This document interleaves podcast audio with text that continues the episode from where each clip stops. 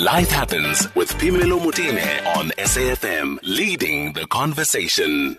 Thank you so much for staying with us. We carry on with a conversation on wills, living wills. We started this last week with Nthabi Nthabiseng Dubazana, who's an attorney at Dubazana Attorneys, and we just couldn't we just couldn't take all your requests and questions. So we're going to pick it up. Uh, thank you so much for making the time to talk to us, Nthabi. Nthabiseng. Welcome again. Thank you for having me, Phemelo. So we, we're going to kick off with, with a question that we weren't fully able to respond to while we then go back to others that we were not able to pick up on. And this was a call that had come from Gangadine from KZN. Um, mm-hmm. I'll play you the clip so that you can maybe refresh your memory and then maybe come back with a response. Okay. There's a question I want to pose. Mm-hmm. If I'm correct, and I am correct this time, that is stopped by the second generation. Now, does one remember, and, and this I am I'm, I'm involved with this world, there were nine children. Now, does one wait the last person, dying person of the second generation, to to to to to, to go to how can I say, uh, uh, set aside the, the desire of the world from generation to generation because you stopped by the second generation. That's one question. The second question is who will then be the deciders? Will it be the third generation to decide whether they can change that will, hmm. bring it back perhaps, or, or, or, or, bring it in to be uh, uh, uh, handled by a trust? Okay, Nthabiseng it's it's a long one. It's a big one. Um, so, what is the law in this country around um, working with an existing will and then altering it? Is he correct in saying um, there is provision for that alteration second um, generation in. Oh, all right. Okay. I think we've lost Nthabiseng there. Um, but we'll, what we'll do is that we'll also just uh, open the lines up for, for any questions you have for living wills. Nthabiseng Dubazana is an attorney at Dubazana Attorneys. The lines are open on 011 714 2006. And you can also send us a voice note on 0614 104 107. Let's take a quick break. We'll be back with more. You're listening to Phemelo Motene on SAFM. All right, I think we've gotten Nthabiseng back. We had lost you there for a minute. and Nthabiseng, welcome back. Thank you. To, to what extent were you able to hear the question, Nthabiseng? Were you able to hear Gangadine? Yes, ma'am, I was able to. Okay, so my question is um, what is the law in this country? Are you able to alter or at least contest the living will two generations later? Is that is that the case? That is basically what he was asking, and yes, yes that is the case. Okay. Um, so you can leave the, you as a testator can leave the immovable property to two generations, and then or to your children, and then their children, if you wanted to stay within their family. But he was correct in saying that it only goes up to the second generation. The second generation now is the one that will now have to make a will pertaining to the property, because that's where it ends. If nobody does anything about it, it then falls back into intestate succession. So it doesn't go back to testate succession. So if you stated on your will that I do not want anything to be touched here, this particular property mm. must be left alone for generations to come in my family. Mm. Even if you do not state two generations, but you just state that I want it to remain, is mm. it automatic? Does that two generations thing fall yes. into place automatically? Automatically, it stops at two generations. So, so yes. for for those who have intentions of making sure that it remains, what must actually the will state? The person who will then, let's say, for argument's sake, one person is left from the second generation. His will or her will has to state that the, the this property that is now in my name, I leave it to my children and my grandchildren, or in the same wording as the original person who made the, the will, so that it goes for another two generations, and then the second generation after that one does the same thing if nobody does anything, it then falls under intestate succession and not under what uh, uh the will would have said at the time. So the the the the original uh, owner of the of the estate, yes, there is absolutely nothing they can write in there to secure no. that. No, not at all. The law says it ends at the second generation. Hmm. Okay, so I think let, us then address uh, Gangadine's question. I think he was then asking um, who would be the, the the person to make the decision whether it remains in this estate or whether he can do you know whatever it is that he wants to do. Would it be the last born? Would it be who would it be? It will be the, the surviving person of the second generation. So if everybody else is now gone, because remember the, the second generation co- covers all the members that are that are present. So let's say he said there were nine of them in Yes. the family, right? So I don't know if he is the the only remaining of the nine. Therefore, the the the the property will go to the second generation of all the kids that were involved in the nine, so that the great grandkids of the deceased. So um, of the, that generation, if it cannot be in the sense that the the the a surviving person out of the second generation, then it should be that uh, it, well, it, it, it will presumably, not should be, it will presumably be that the last born person of that family, the first born person of the second generation, should be the one to make a will pertaining to the property. Interesting. So it is the firstborn, not the lastborn. Yeah, I think that would be the best way because you, what would happen in a situation whereby the last born, um, you know, is at, at the time, what can I say? The last born, the second generation dies off, and then the last born is at a point whereby they are too young to handle the estate. And in that state, there's no trust that is left to handle the estate. So it would be easier. I would, hence I'm using the word ought. It would be easier that the firstborn of that gen, of the second generation be the one to make a will to determine what happens with the property. What does the law say, though? The law is not clear on that aspect as to whether it's which one of the second generation is going to be the one to draft a will. It just says the pe- the, the persons within the second generation are the ones to then change the will and make it, uh, and then before it goes into intestate succession in that way. Because- so it hasn't been dealt with in court in that way, in that manner as to whom is the one who to, to, to draft the Yes. will to deal with the property. Because, for instance, if if if there are nine of them Mm. and they don't agree on that, that's that I think is where the, the issue would be. Who who is the one to make the call?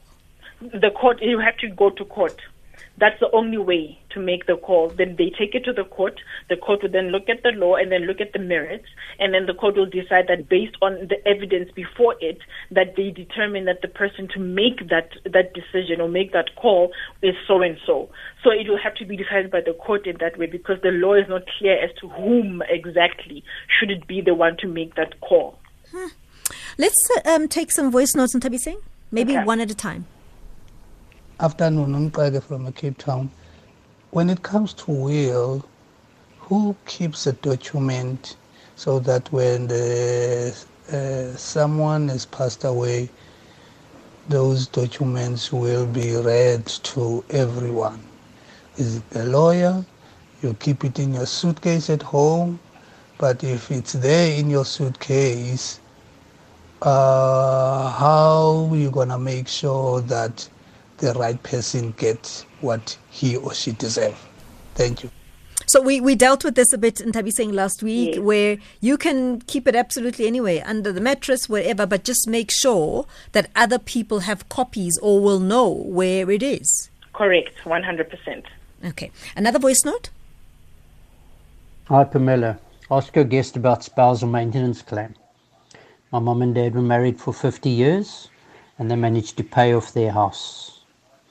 My mum died and my father remarried after two years. So he was married for 10 years. He then died. His second marriage was ANC with no accrual.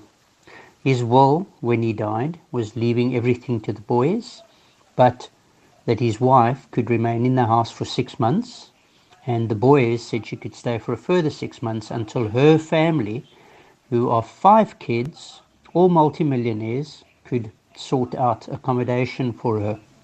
She is not happy with the fact that she got maintenance.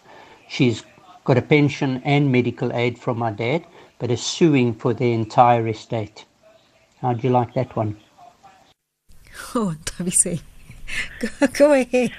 Okay, so I don't know. Okay, so the the the current wife, second wife, now Mm-hmm. wants to sue for the entire estate. Yet she was married with an ANC without the option of accrual. Without accrual. Mhm. She has no right. Yeah. So now the will states that she must stay within the property for six months, and then Mm-hmm. Which is thereafter. the the boys have to maintain her for another six months. Is that what no, you no, said? no, no, no, no. They, they, they, it was out of their own goodwill. They said she can stay for a further six months while her family sorts out accommodation for her. So it was not in the will. Okay, so she wants to challenge all She, of that. she wants to now sue um, for for the entire state? Okay, no, let me reel myself in. Last week you said I must calm down, so I'm going to calm down. So um, she cannot do that. The the marriage regime is very clear. Um, if you're married out of commutative property with an antenuptial contract and without the option of accrual, then you are not entitled to anything.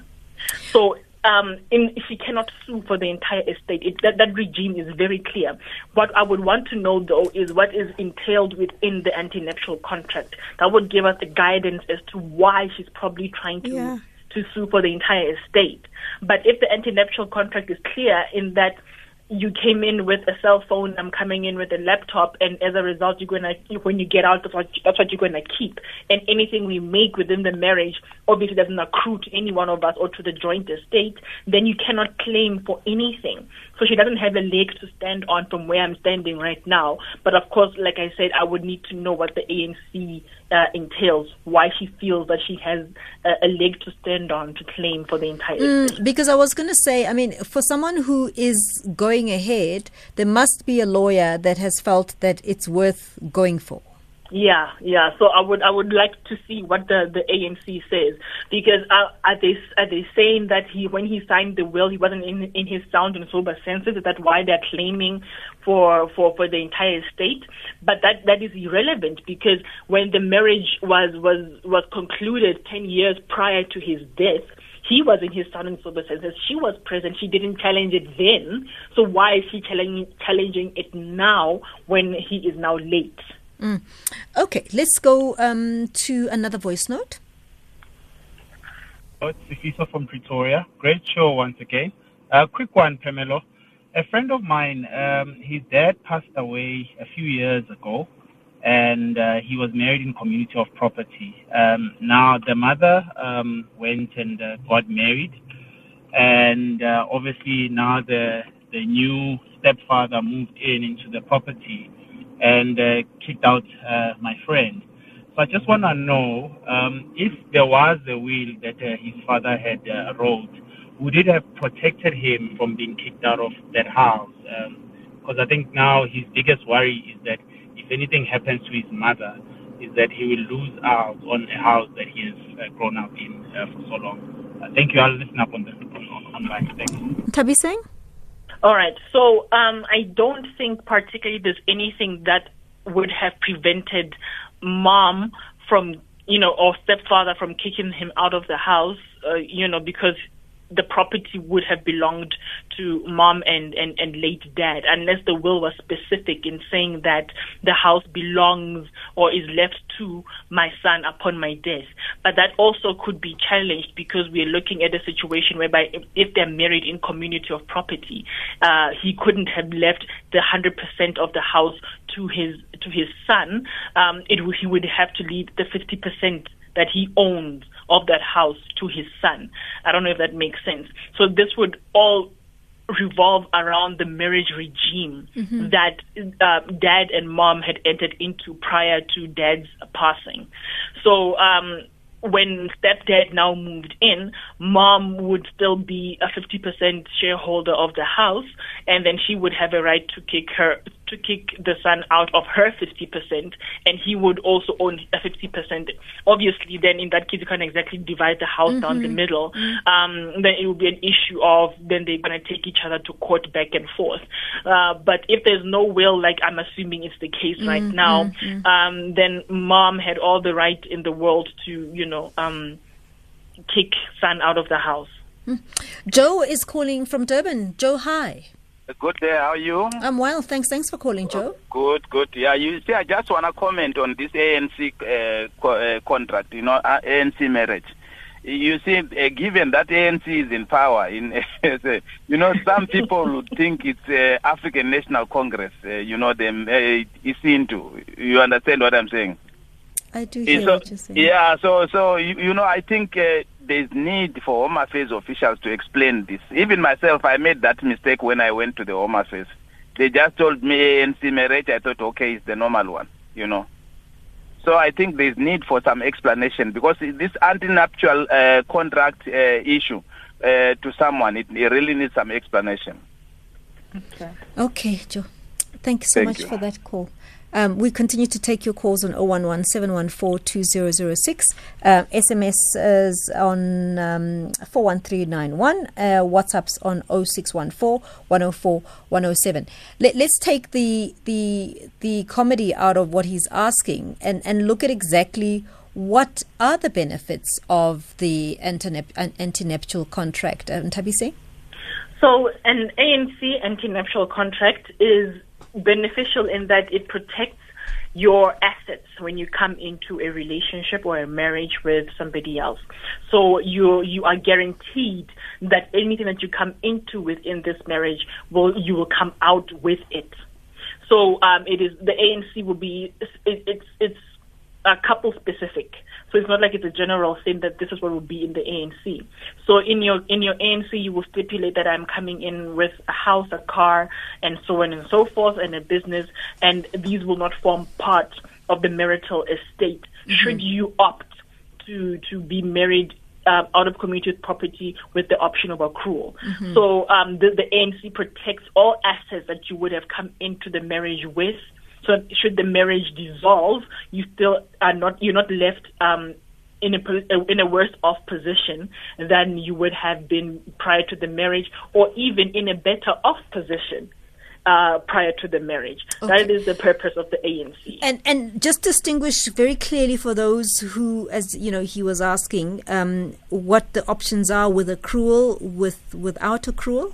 Okay.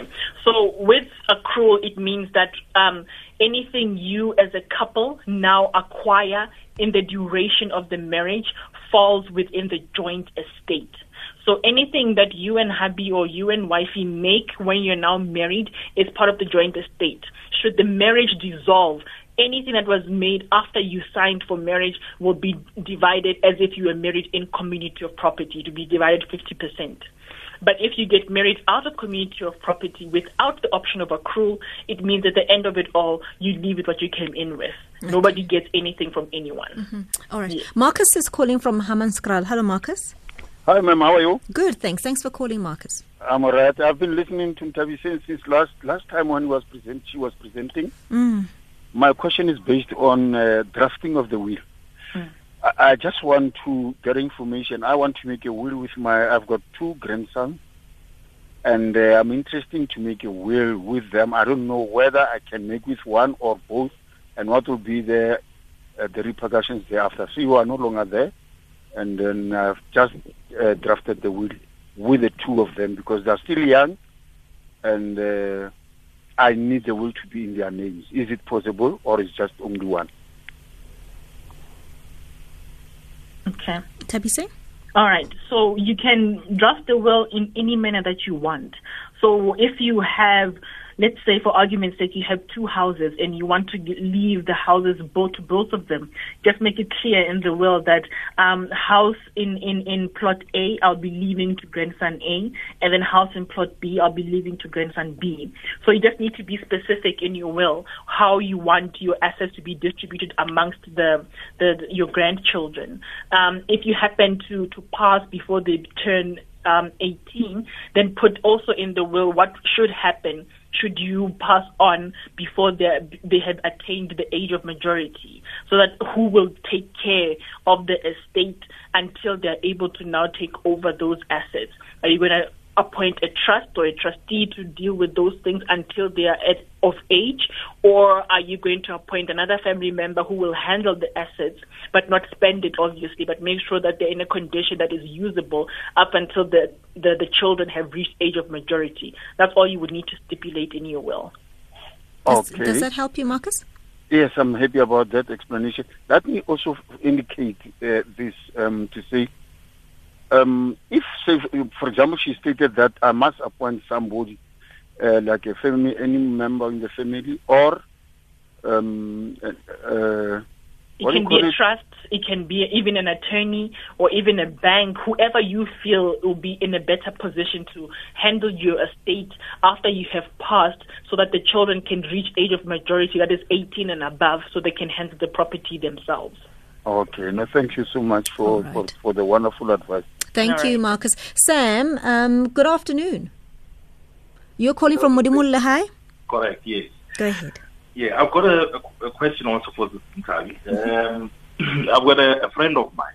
Um, they uh, are siblings, uh, siblings of 4 Mhm. and uh, they are both, both parents passed on. Now they are left with, um, you know, the should I say, you know, the house and the, the estate, if you put it that way. Yes. Now, from the four, one is out of uh, wedlock, let me say outside. Okay. So there's a dispute already in a sense that this one is allowed to partake Oh. in the, the dissolution of the estate. Yeah. And um, the other point is that the others don't want to dissolve, they want to keep the house, uh, but others want to sell the house. So he's in a in a quite, you know, in a difficult pro- It, was there a will, sir. no, unfortunately, there, there was a will. Apparently, it was not signed. Oh. Oh, always the case, hey? And so um, they don't know whether the this fourth member who who they don't believe should be part of this would have been in the will or not. Correct. Correct. All right. Sam and Nthabiseng, may I just ask that we pause quickly for the headlines and we'll be back with that answer from you, Nthabiseng, and then Sam, I think we'll we'll probably try and call you back if we may. Let me go to the headlines with uh, Utsile Sako.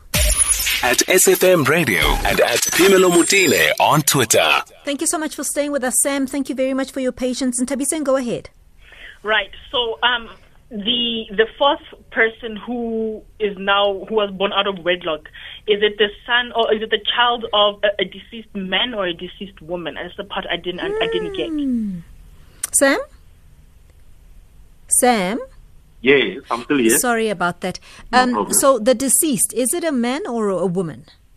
Uh, both parents are deceased. Oh, okay. Okay. All right. All right. So now um, the situation is that the estate, uh, I'm assuming because now the will wasn't signed, it now f- falls under intestate. So Mm. now the, the, the, the property or the estate is now going to be divided amongst the living, uh, the surviving relatives, Mm. which includes now the child that is born out of But, wedlock. but but hang on, Sam. The, the the child that is said to be born out of wedlock, whose child is it? The the mother. Oh, shame. Okay. Yeah. Yeah, I see where the problem is. Mm. But anyway, um, it doesn't say, it still doesn't deny the, the, the child um, the right to, to claim with, to the property, or, or rather claim of the property o- of mom who's now late. So um, if mom and dad who are now late were married in community of property, um, let's say if, for, for argument's sake, mom died first and then dad was still alive, dad then got uh, mom's uh, got a share of or his share of the of the of mom's property, and then the rest was divided divided amongst the, the the surviving children, which includes this child that is born out of wedlock. So that child is entitled to claim his his one one hundred and twenty five thousand percent of that house or anything that is that is uh, what is called a child's a child's portion in terms of intestate succession. So Wanenu has a right to claim to that property. Um, whether or not they are saying that mom would have or would not have left the property to the child is irrelevant. Irrelevant. But now here's the issue: if it's now under intestate and of the children, only one wants to sell and the others don't want to, then they have to buy.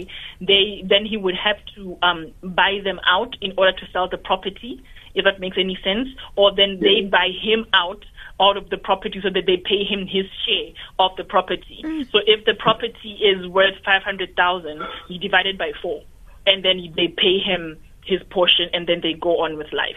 Hmm.